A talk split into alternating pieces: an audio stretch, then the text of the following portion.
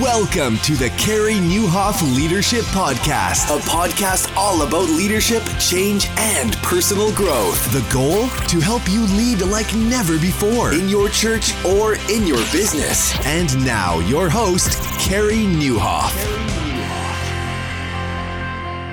Well, hey, everybody, and welcome to episode 10 of the podcast. My name's Carey Nieuwhof, and I want to welcome you today. So glad that you're along, and I hope this is a great time we spend together today so that I can help you and maybe we can learn together how to lead like never before.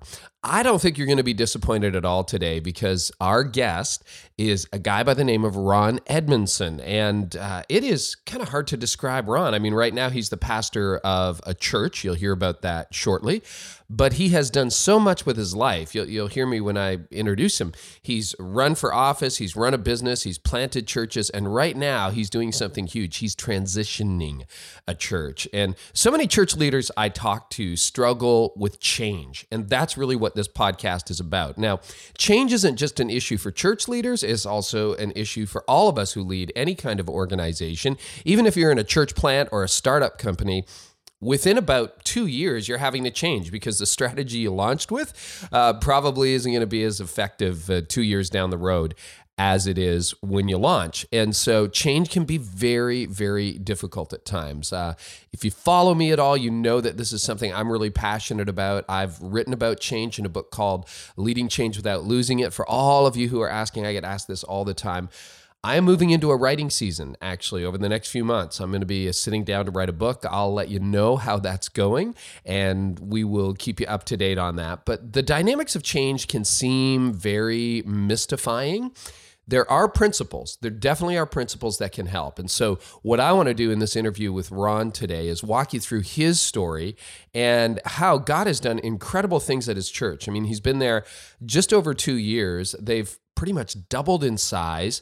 He had a very traditional church that had been stuck for a long time, and his story is fascinating. So, again, don't be intimidated by the size of his church. Just think about the dynamics of change because the goal in all of this is to help you lead. Now, it's kind of fun. We're still running our contest, and a lot of you, we've got lots and lots of entries so far uh, in previous weeks, but this is my first ever podcast contest. And if you haven't entered, please enter today. And if you've already entered, good news, you can still enter this week. And then next week, we're going to draw for the grand prize. So it's just like this episode and the next episode, you can still enter. And here's what we're going to give away. So this week, we're giving away a signed copy of my book, Leading Change Without Losing It. And your comment on the blog, that's your ballot, will also qualify you for the grand prize, which we are going to draw after episode 11, to go to Orange 2015, free admission to the Orange Conference 2015, and coffee backstage with me and last week's guest, Jon Acuff. So that's how it works. So what you can do is just hop on over to the show notes, careynieuwhof.com slash episode 10. Leave a comment today. That's your ballot, both for uh, this week's book, Leading Change Without Losing It, which we're giving away in the grand prize, uh, which we are going to give away after episode 11. So that's coming up real soon. Here's the question you have to answer, okay? Because we're all dealing with change. The question is this. What has been the biggest obstacle to change you faced, and how have you overcome it? So uh, you can listen to Ron's interview and then go over, or you can head on over right now to careynieuwhof.com slash episode 10, and you can enter simply by leaving a comment on this post. So without much further ado, let's hear from Ron. Well, it's a thrill to have Ron Edmondson on the podcast today. And uh, some of you probably know Ron. He's got one of the leading blogs uh, on the internet these days in Christian leadership. And you've been blogging for a lot of years, Ron. And we became friends four or five years ago, have actually met in person since then, um, which can be a fun thing for online friendships. And uh, Ron is currently uh, pastoring uh, Emmanuel Baptist Church. And uh, Ron, you're going to talk to us today about change because you got a pretty remarkable story. Well, I don't know about remarkable. I've got a story, and, uh, and, a lot of it involves change. Great. So we can sure talk about it. Give us a little bit of history because you've done a lot of things. I mean, you've run for office, you've held office, you've been in radio, you've been in business, you've been in ministry. What have you learned about change um, over your years in leadership? You know, I think there are a lot of the principles that underlie all of those, and that is that uh, change most of the time. Um, uh, in or, it, it's always uncomfortable, hmm. and uh, in any context. It's it's uh, it can be messy and difficult and all those sort of things. Those are in any environment uh, where change is, even in our personal life. You know, when we're just trying to change something that we do personally, uh, it always there's always a tension involved. And uh, but I think I've also learned that um, change is most successful when there is a relational trust involved, also an investment of trust.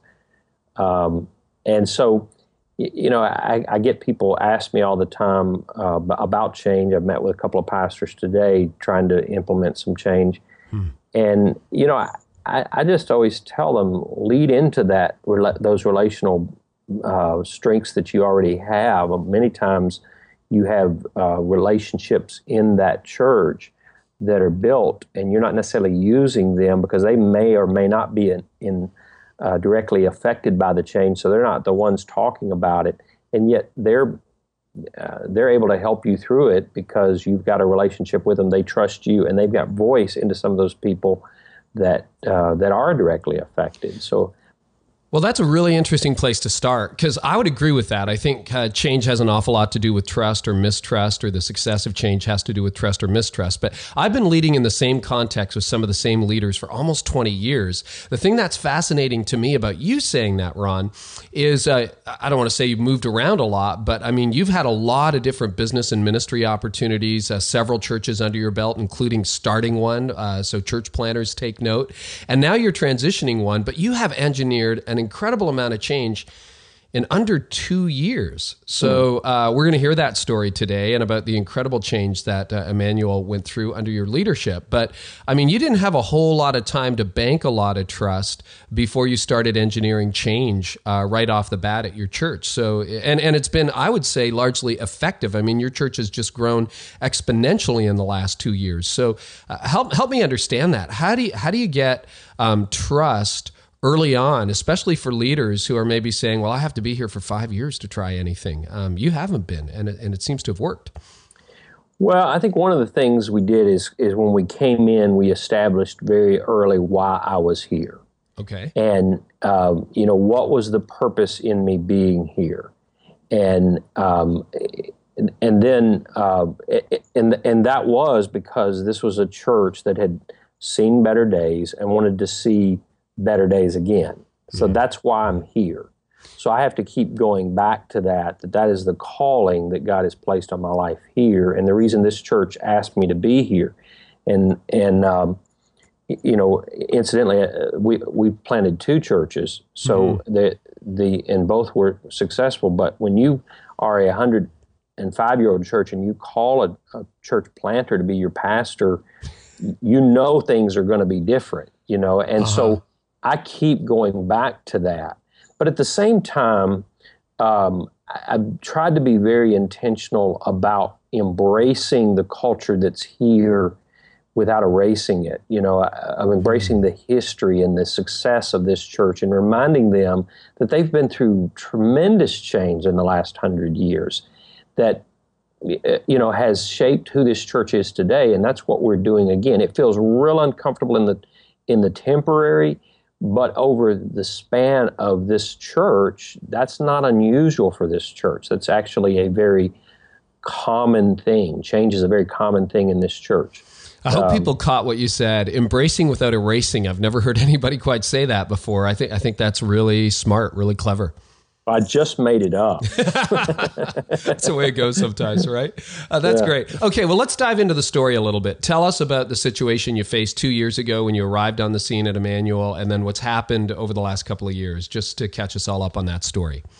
And I'm real careful in in that, Carey, because mm-hmm. obviously, you know, I think the church was in a not in a great situation, and yet, sure, uh, I'm real careful not to say that it was a bad church or you know anything mm-hmm. like that because it was a great church with great people and and, and uh, great potential and um, but the church had seen better days. Yeah. And um, so uh, when we arrived I think there was a a, a lot of uh, they they'd lost uh, a good deal of people. They had lost leadership significant leaders. They had lost uh, significant dollars that you know contributors that were substantial contributors had moved on, and so uh, they, they, had you know there was some financial problems, obviously growth problems. If you looked at our growth chart, it was not going the right direction. Mm-hmm. Mm-hmm. Um, had become uh, very protective of ourselves. You know, I mean that's what happens in those where you try to try to lock down and and add a few more rules to the to the system because you you don't want things to get away from you, and so a lot of rules uh, mm-hmm. even placed on my position that were you know different you know ter- okay so tell us what does that mean like i understand that when organizations are sort of in retrenchment mode they become very conservative let's just preserve what we've got and stop the right. bleeding but right. is is that the mindset they were in and then and then what were so, this is interesting from a leadership standpoint what were some of the restrictions you faced well, I think it, some of it was expectations. Sure. Like, um, you know, of where I was going to be and what I was going to be doing. Uh, the the trust had been somewhat injured, hmm. and so uh, you know they they had this uh, new committee that was supposed to be my sounding board, but also my governing board. You know, uh, it, it just doesn't quite work. That's that interesting. Way you know, but um, but they didn't really have any authority to do that either. And and I don't say that. I mean, because everyone here has heard. Well, everyone in leadership has heard me say this. That was a there was reactionary moves, you know, that took place mm-hmm. to to try to protect things, and people were doing the best they knew how to do under the circumstances. And we had tremendous leadership during that time that held the church together, that kept the bills paid, that kept the staff in place, that it kept the doors open, you know. So I, I'm in incredible gratitude to that. Um, and yet it was it was a it was not a, a, a, system by any means that you would have wanted to join if you were a family looking for a church. Right, you know, why would you want to become right. a part of that? And so um, I think recognizing that's where we were was was uh, important initially. And, um, and so everybody and since, named that, right? You didn't come in and sort of describe that. It was a mutual thing. You knew it, they knew it, and, and that gave you kind of a mandate for change? Sure. I think yeah. they knew it. I don't think they'd identified it, but I think they knew it. And um, uh, they definitely knew the numbers. Right. You know, so because this is a church that puts the numbers out there. So people were leaving, leaders had left, um, money had left, like the, their donations were down, their best days were behind them. Sure. Um, give us the the three minute version of the changes you've made just in the last 24 months and sort of how that went. Just give us the thumbnail thing, just to get everyone on the same page. You, you know, I think the biggest changes we did we did switch some service things around. We had okay. a contemporary service that was early and I don't understand why they do that. But right. you know, the people you're trying to reach early don't get up early. Sure. And, and a, a, more blended service later, and we switched those, uh, which was uh, a small change in my mind. It was a monumental change around here, but it was probably the single greatest thing in allowing us to grow with young families again. Right.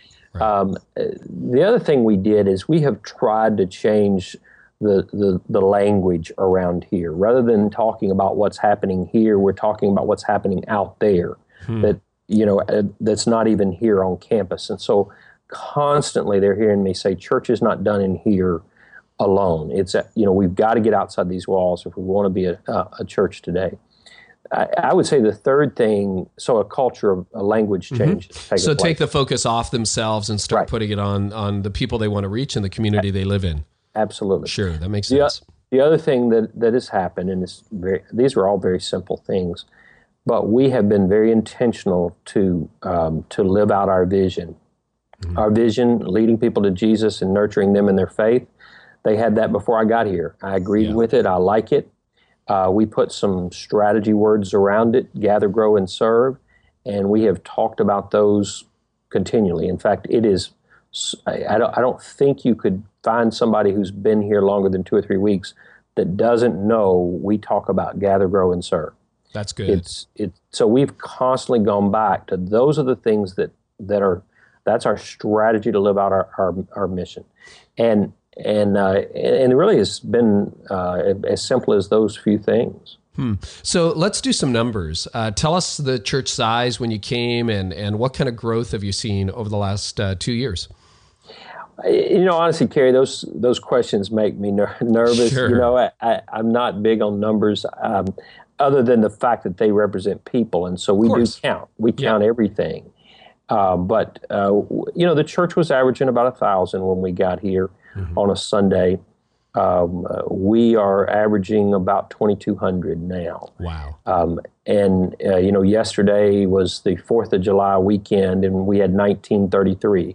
I'll Man. take that. Yeah. Uh, you know, and yeah. that was against uh, 1245 the year before. Wow. So we had 55% increase last year over same Sunday. Absolutely blew us away. When I walked in uh, yesterday, um, and we're doing this in the July timeframe. But when when I walked in yesterday, our associate pastor said, you know, we could have a down day, and I said, I'll be happy with 1,200 today. I mean, it's mm. It, it, because it was a Fourth of July weekend. Right. It was a Friday, three day weekend. Fourth of, fell on a Friday.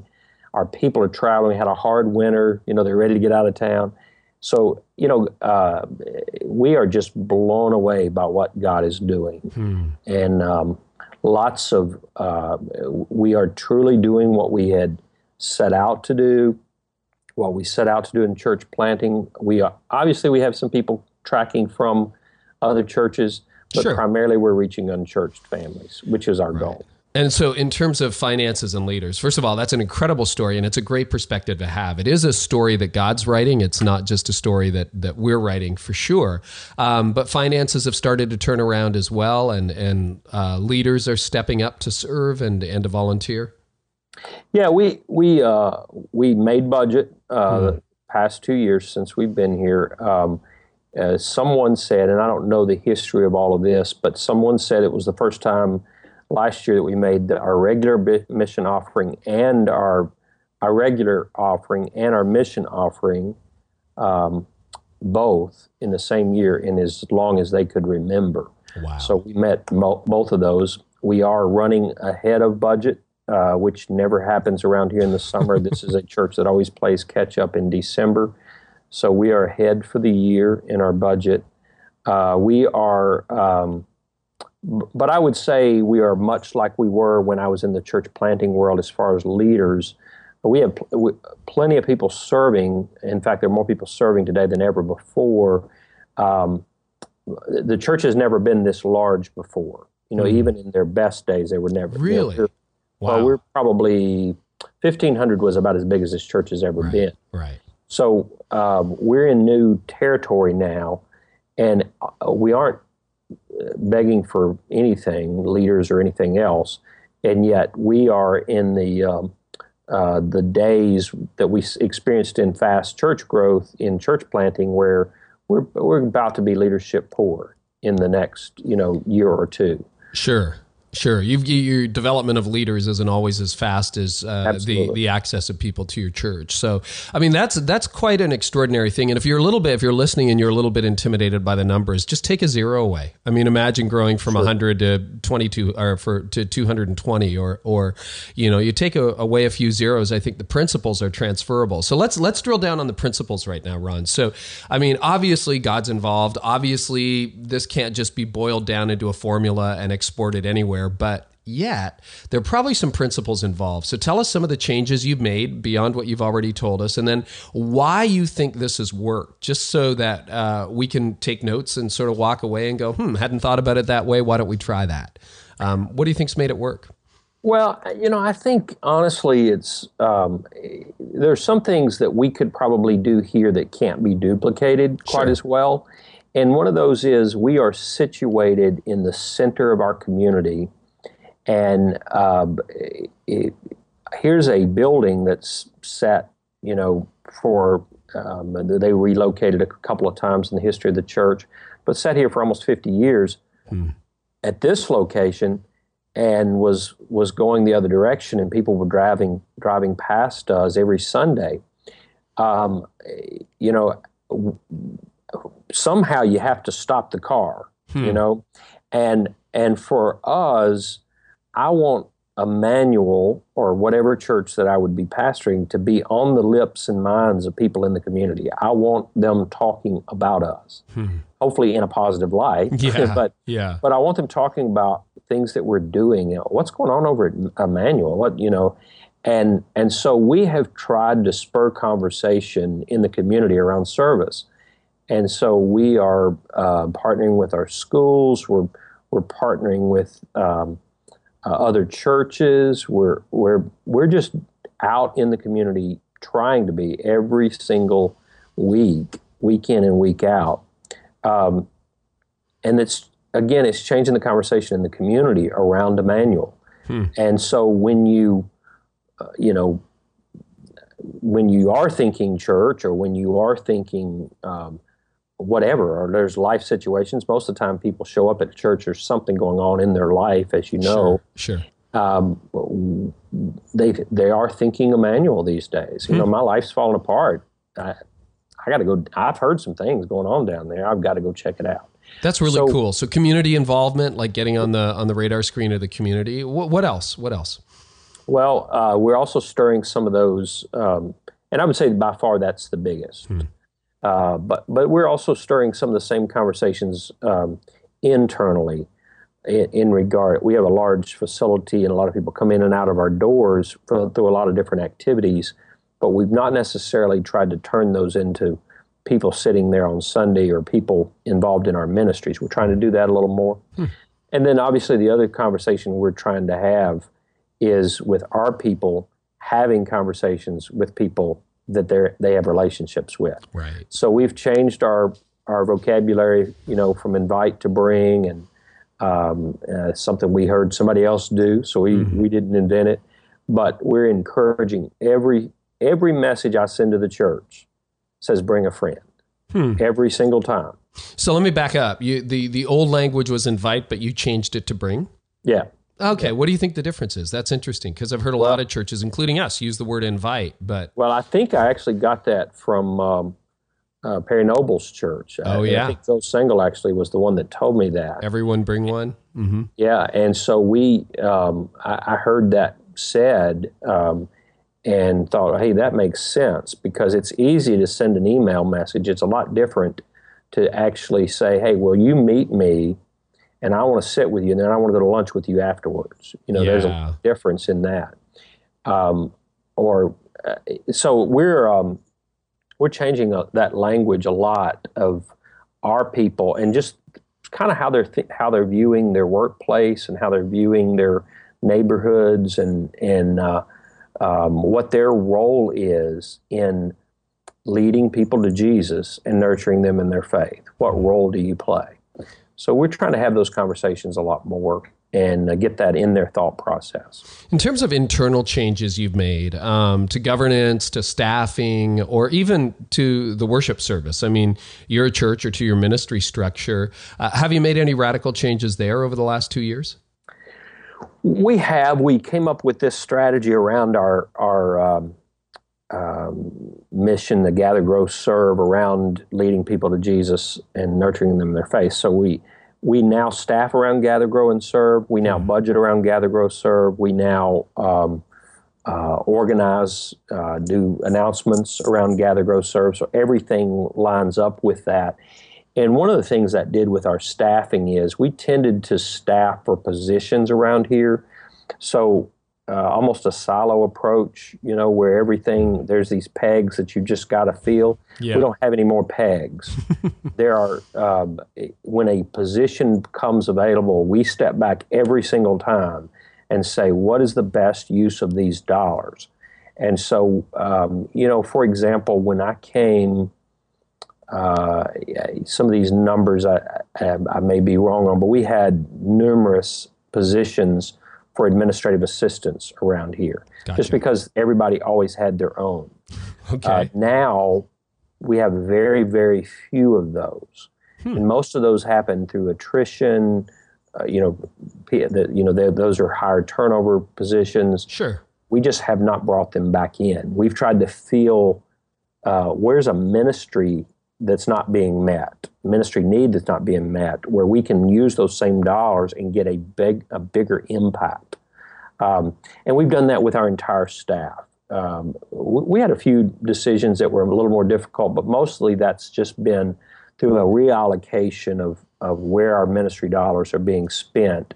For example, a huge, I think a huge deal for us, we're a church, intergenerational church, 40% of our number when I came was senior citizen age. Wow.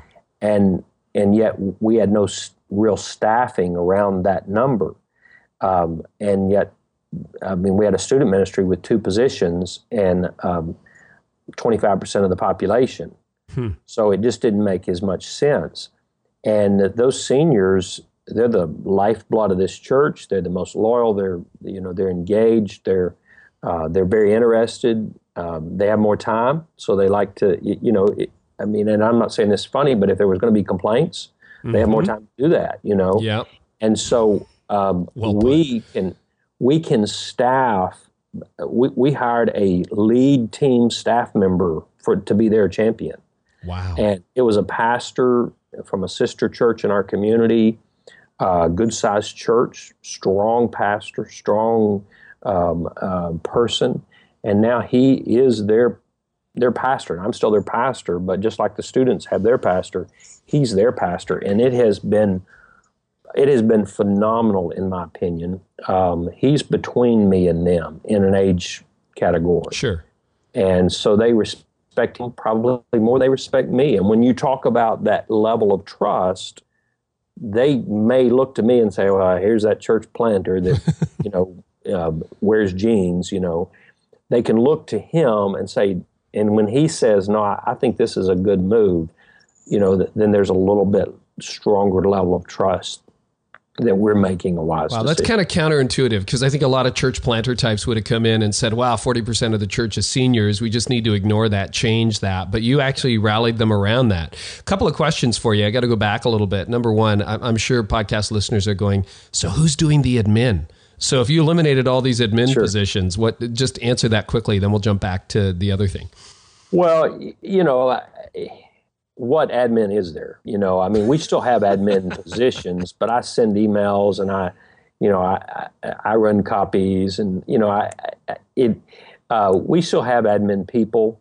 Just the level of administrative work that any of us do uh, go talk to your banker and see when how they're doing on administrative uh, help these days. Uh, go talk to your school system that is a one of your larger employers in the community and see how many administrative people they've got on their staff these days. Wow. Talk to teachers and see how much of their administrative work they're having to do these days. So the world of online and technology has lowered the need for a lot of that. And and I don't mean to be cruel in this, but pastors have been rather spoiled in that, in that we have uh, been able to staff around that. But we also have upped our number of volunteers. We, among those uh, uh, seniors, we found there were a few of them that still knew how to run a copier. Hmm. And and we brought them in, and and um, you know they can organize your um, whatever it is, you know. I, and so we have um, we've relied on a lot more volunteer labor around here. We just transferred to a new software system, and a lot of that database entry was done by volunteers. And so, wow. so we've moved to um, a lot more volunteer base.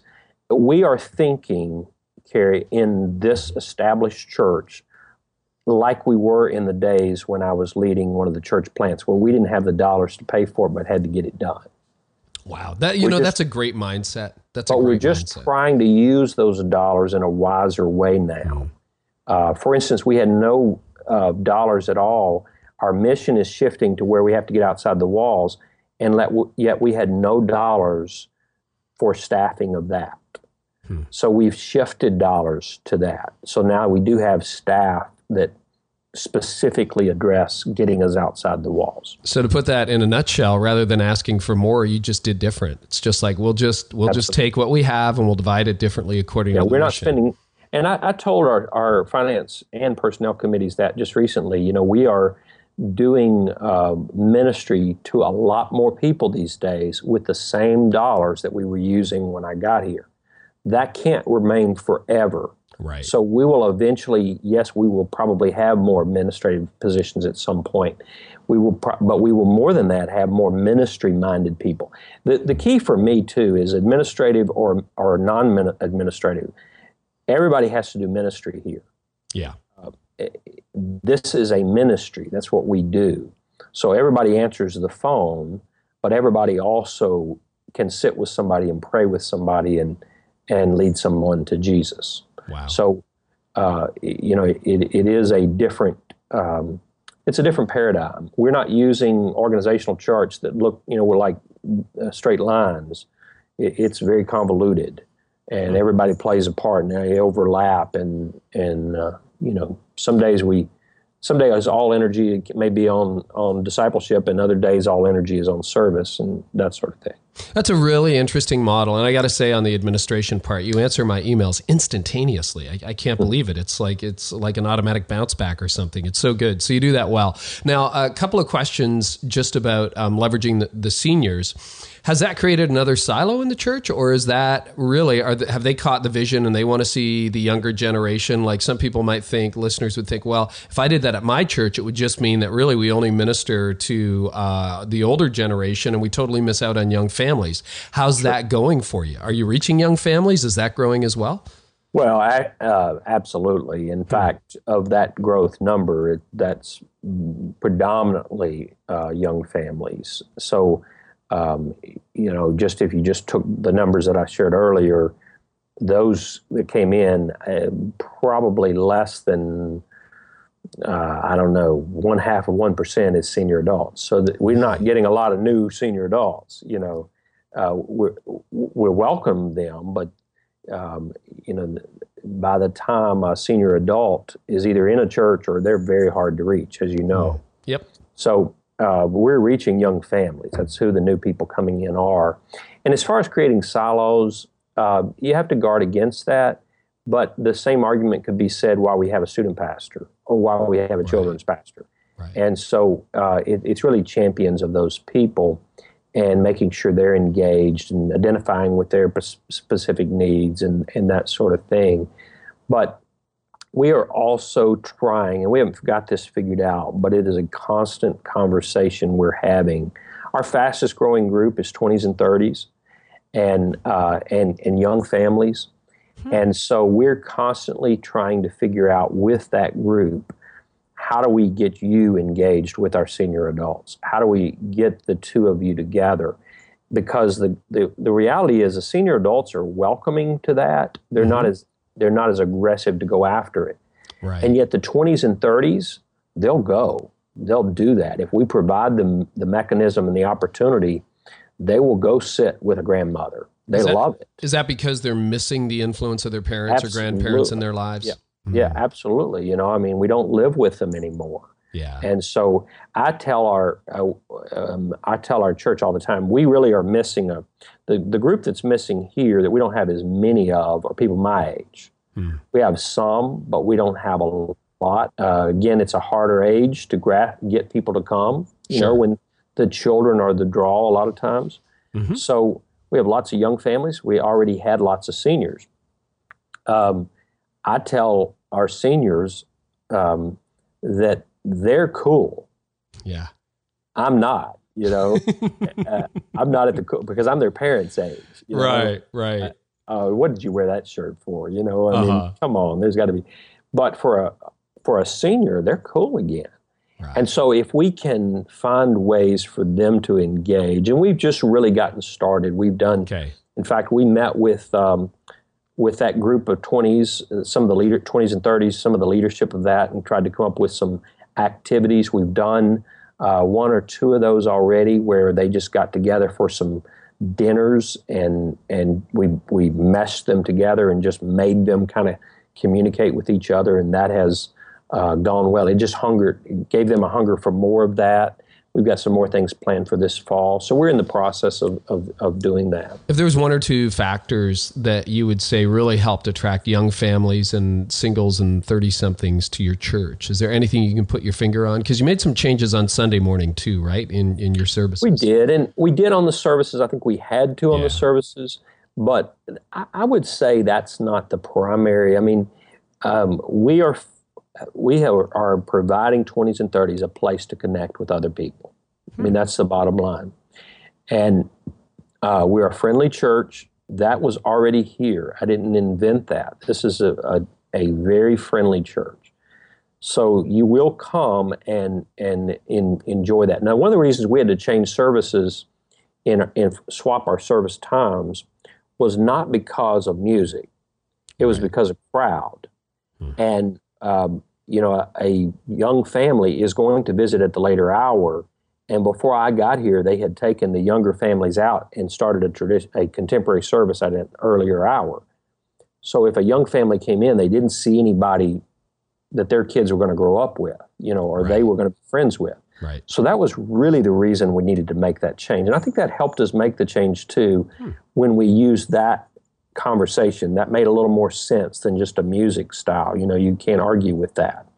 So um, we um, we have that in, in the room now, and then we have created opportunities outside of that for young families to get together, to uh, fellowship, to do Bible study together, to uh, to grow together. You know, so we're fueling that through events, through regular Sunday offerings where they can get together, through anything we can do to get people in a room to uh, gather. That's our first part of our strategy. Mm-hmm. That helps them find those life altering connections. You know, because people want to do life with people.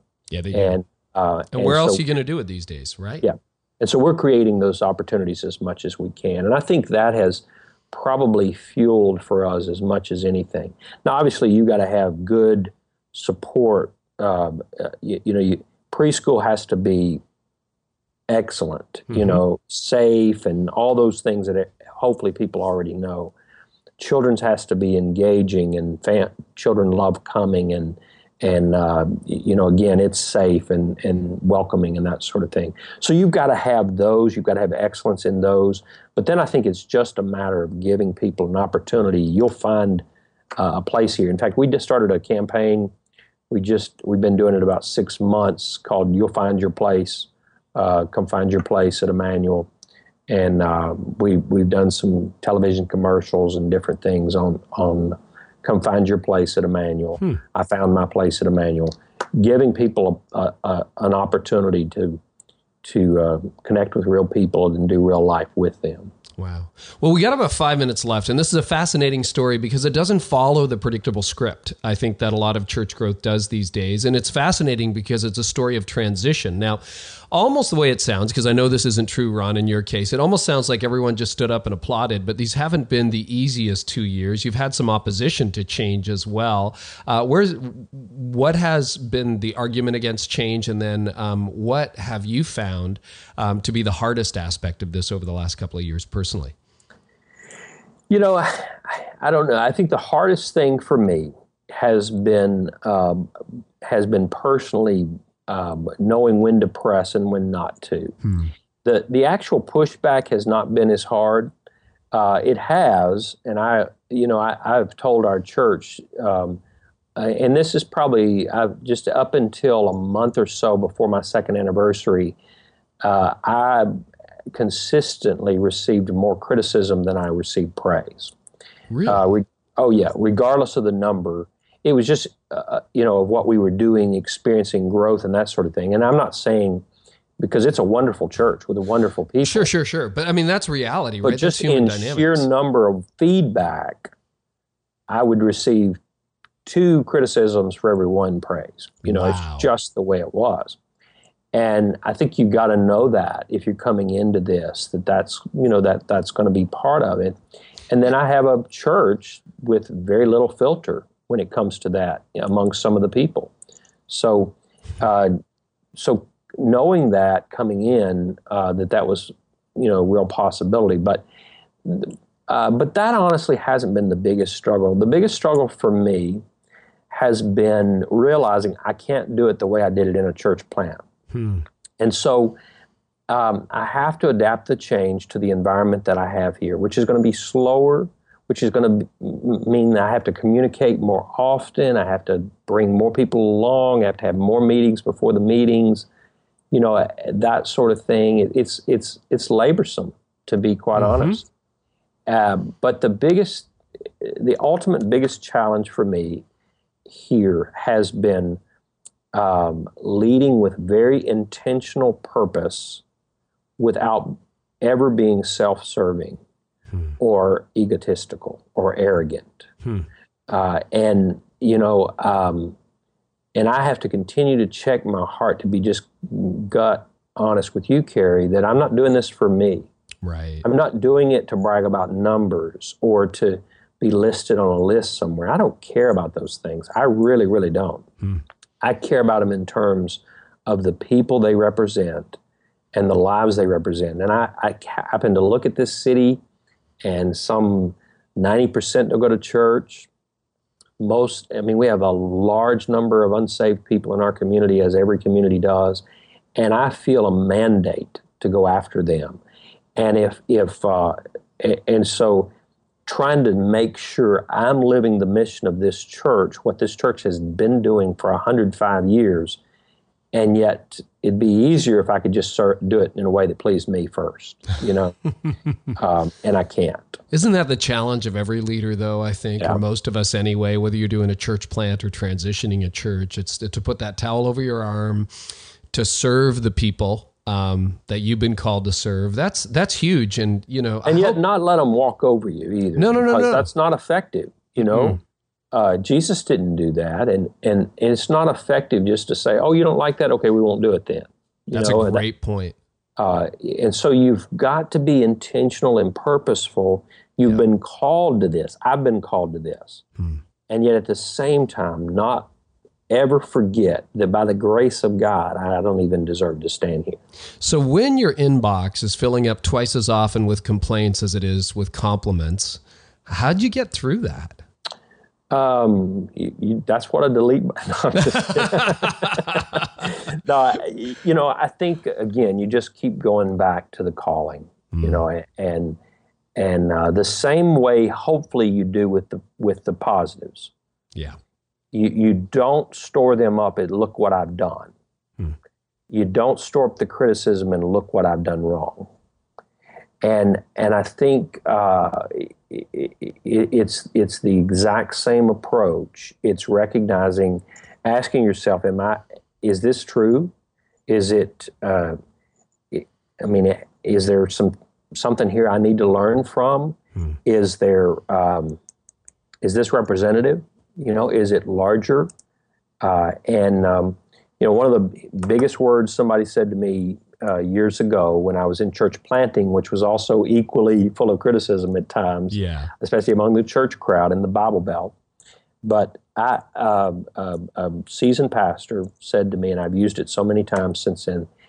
And I was feeling beat up, and he said, "Ron, you know what your problem is?" And I said, "No, what's my problem?" He said, your problem is you're looking for your affirmation in the wrong place. Hmm. You need to seek your affirmation among the people God sent you to minister to. And uh, that has been a huge word to me. And when I look at the church and I see this 105 year old church that God has honored and blessed for long before I was even born, uh, and what the potential we have and what we're doing, um, you know, that those people who believe in this church and want to see this church go forward, they may not agree with everything I do, but they want to see this church succeed. Those are the people that God has sent me to minister to. And when they're affirming me, by and large, okay, the few that are not going to get it anyway, Hmm. You know, I can't do anything about that. That's a good word. Now, we've got leaders who are on the front side of change who might be a little bit scared um, to see the two to one ratio. What would you say to them? you know, I, I, would say hopefully yours won't be the same way, you know. Um, right. But I, but I think you know, um, uh, take time to to step away. I step away a lot, you know, and uh, and don't be afraid to shut everything down just to spend time with with God and with and with your your family. Um, and you'll get your inbox will be full, but you'll be full also and better able to to handle that. So I, I think the more you're in those seasons, the more you have to discipline yourself to shut everything down for a little while and, and recover and go back, you know, go back into it again. Gotcha. And we saw Jesus continually doing that. And I think through that strength is where you you keep plowing in. Well, the time has flown today, Ron. It really, really has. And if Always people, does. yeah, it does. Um, hey, if people want to get in touch with you, what's the easiest way for them to uh, connect with you and, and even read what you wrote? The easiest way is just through my blog because everything is linked there. So it's ronedmondson.com. uh, two D's, Ron E D M O N D S O N, mm-hmm. and just uh, you can find all the links there to connect with me. That's great. You're a great follower, our great follow, I should say, on Twitter and social media as well. And thank and you, Ron, hey, thank you so much for spending time with us, and thanks for encouraging leaders today. Absolutely, thank you. Well, how can you not love Ron Edmondson? I mean, isn't he just a great guy? He's so down to earth, he's so practical, and yet he's so smart and yet unassuming. I love that in a leader. And if you don't read or haven't read Ron's blog, you should really hop on over. It's a great investment. He blogs many times a week, and he's always got some great insights. You can find his stuff at ronedmondson.com, and I will put the link right in the show notes. And if you go over to careynieuwhof.com slash episode 10, you can find the show notes there, along with some quotes from Ron and any link that we referred to or resource we referred to in this episode will be there, as always, in the show notes. So it's careynieuwhof.com slash episode 10. And another reason I would love for you to head on over to the show notes is so that you could enter my first ever podcast contest. That's right, it's still going on. And today or this week, I'm going to give away a copy of my book, Leading Change Without Losing It. It's a signed copy. And all you have to do is leave a comment on this episode. And I'm going to ask everybody, because this is in the name of Leading Like Never Before, to answer a question uh, while this contest is running. And so the question I would love for you to answer this week is what has been the biggest obstacle to change you faced, and how have you overcome it? Pretty simple, but I'm sure you're trying to navigate change. If not in your church, in your organization, in, in your company, wherever you lead, it's just hard. So, what has been the biggest obstacle to change you've faced? How have you overcome it? When you answer that in the comment section, that is your ballot, not only to win the book this week, but after episode 11, we're going to be giving away one free admission to Orange Conference 2015. That's almost a $300 value. Plus, you're going to have coffee backstage with Jon Acuff, last week's guest, and myself. So that's the only ticket at the Orange Conference that includes that. So Jon and I would love to meet you. You'll get to go to Orange for free. Uh, we'll admit you to that conference for free. So uh, time is running out on this podcast contest. So drop on by to careynieuwhof.com slash episode 10. Help us answer today's question. That's your ballot. And we're all going to learn together. Isn't that kind of cool? So thank you so much for tuning in. Thank you so much for all that you're doing. And Thank you for all of you who have left ratings and reviews. And if you've enjoyed this, we're now up to 10 episodes. Uh, we've already heard from Andy Stanley, Casey Graham, Perry Noble, Kara Powell, Tony Morgan, Jon Acuff last week, and, and so many others. Um, this is forming a little bit of a leadership library, and that's what really excites me. So, the easiest way to never miss an episode is to subscribe. You can do that on iTunes, you can do that on Stitcher, you can do that on TuneIn Radio. And thank you to everybody who has left a review or a comment. And thanks so much for the dialogue. We're going to continue the leadership dialogue at my blog, careynieuwhof.com this week. And that really just leaves us one thing, which is next week's episode. And my guest is going to be Pete Wilson from Crosspoint Church in Nashville. Maybe you've read one of his books like Plan B or Empty Promises, or maybe you watch the church online. They are an incredibly influential, fast growing church in Nashville, Tennessee. Pete is probably the coolest pastor. I think if you know Pete, he's just such a great guy. And he's so humble and he's so honest. And we're going to talk about the incredible journey that God has got Crosspoint Church on and some of the lessons we can all learn from that. So don't miss episode 11. It's also when our contest closes. So make sure you subscribe now and never miss an episode. So thanks so much for tuning in. I really do hope that this has helped you lead like never before. You've been listening to the Carey Nieuwhof Leadership Podcast. Join us next time for more insights on leadership, change, and personal growth to help you lead like never before.